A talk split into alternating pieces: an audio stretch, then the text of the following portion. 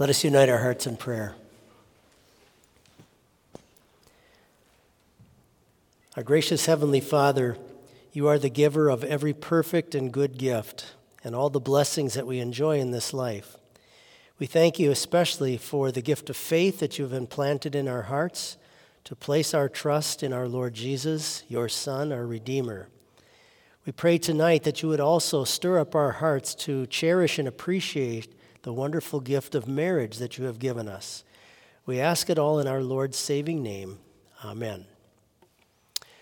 Dear fellow redeemed who have been purchased and bought back to God by the suffering, death, and resurrection of his only Son, our Lord and Savior, Jesus Christ. God's grace, kindness, and compassion are yours to be found alone in this Redeemer. Our lesson for tonight, as you see printed, is taken from the Gospel of St. John, the second chapter, beginning with verse 1. On the third day, there was a wedding in Cana of Galilee, and the mother of Jesus was there. Now, both Jesus and his disciples were invited to the wedding, and when they ran out of wine, the mother of Jesus said to him, They have no wine. Jesus said to her, Woman, what does your concern have to do with me? My hour has not yet come. His mother said to the servants, Whatever he says to you, do it. Now there were set there six water pots of stone, according to the manner of purification of the Jews, containing twenty or thirty gallons apiece. Jesus said to them, Fill the water pots with water. And they filled them up to the brim. And he said to them, Draw some out now and take it to the master of the feast. And they took it. When the master of the feast had tested the water that was made wine, and did not know where it came from, but the servants who had drawn the water knew, the master of the feast called the bridegroom and said to him, Every man at the beginning sets out the good wine, and when the guests have well drunk, then the inferior. You've kept the good wine until now. This beginning of signs Jesus did in Cana of Galilee and manifested his glory, and his disciples believed in him. These are your words, Heavenly Father. They are your truth. We pray that you would increase our faith through them. Amen. It's clear from some of the Jewish writings from the time of Jesus that the people in Jesus' hometown knew that Joseph was not his biological father. And I often wonder did, did Mary have to put up with a lot of questions? Did this ruin her reputation? We imagine it did.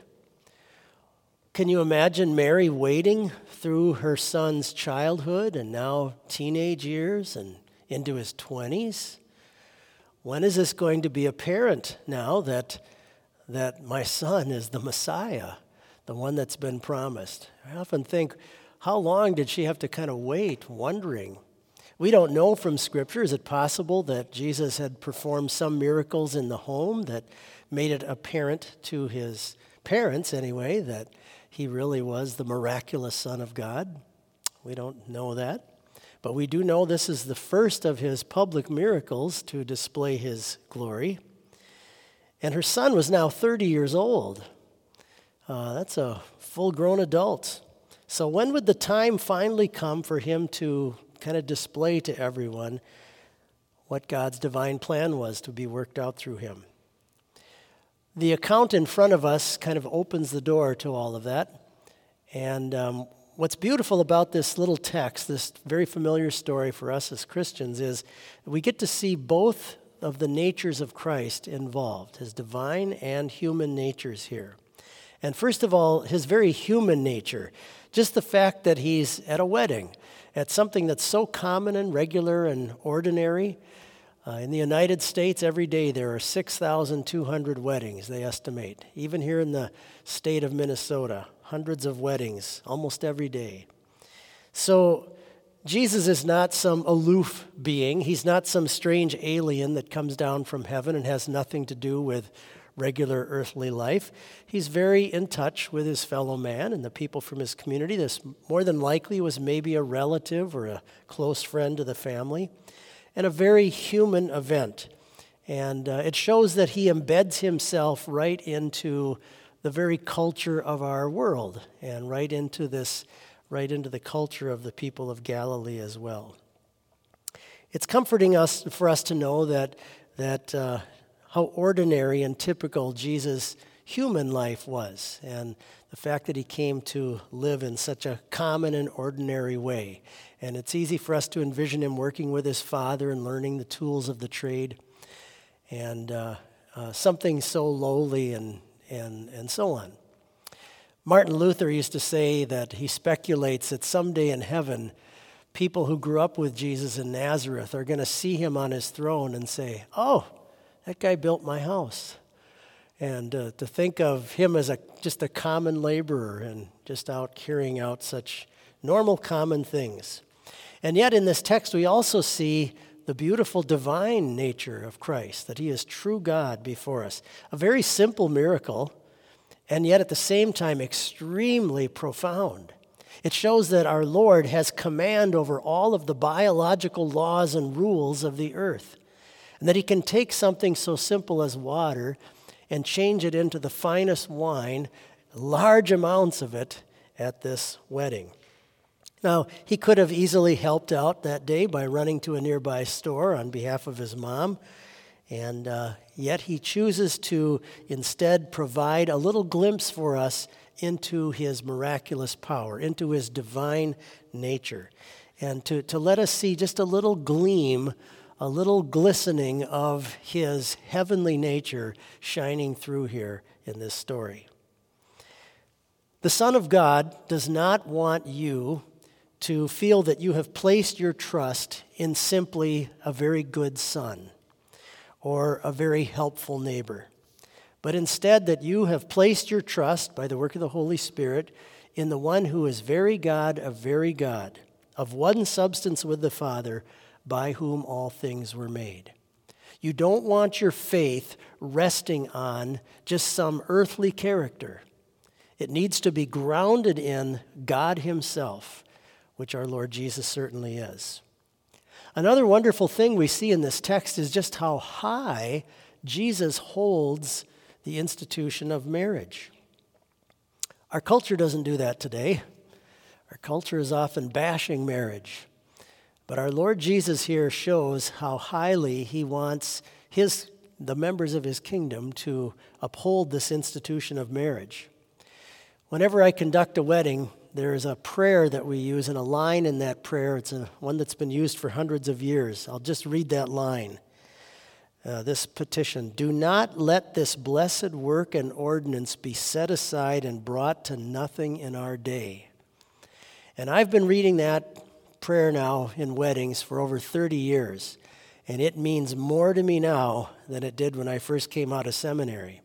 Our culture is raging against this institution and wants it to be brought to nothing.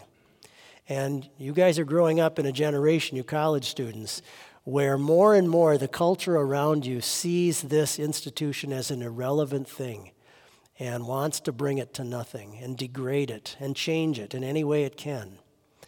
But we must remember this is a divine institution that God Himself has established even back before the fall into sin, with our parents, our first parents, in their perfection as He created them. And what a precious gift this truly is. There are many people today, though, who want, us, want us to despise marriage and degrade it. They want to have us think of it as a dinosaur institution. They want to, to um, rather have people just live together outside of wedlock and to consider marriage to be irrelevant and meaningless. And you can tell that's taking hold. There are fewer marriages today in our country than there were 10 years ago. Casual divorce is another way that it is is thought of so badly. And, and even sometimes just in simple conversation and in our, our entertainment, how, entertain, how entertainment often takes a shot at marriage. And um, it's such an easy target, you might say.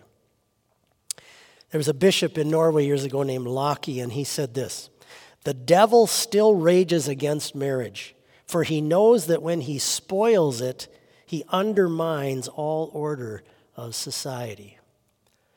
So, in the book of Hebrews, God reminds those who are of the kingdom of his Son marriage should be honored by all and the marriage bed kept pure.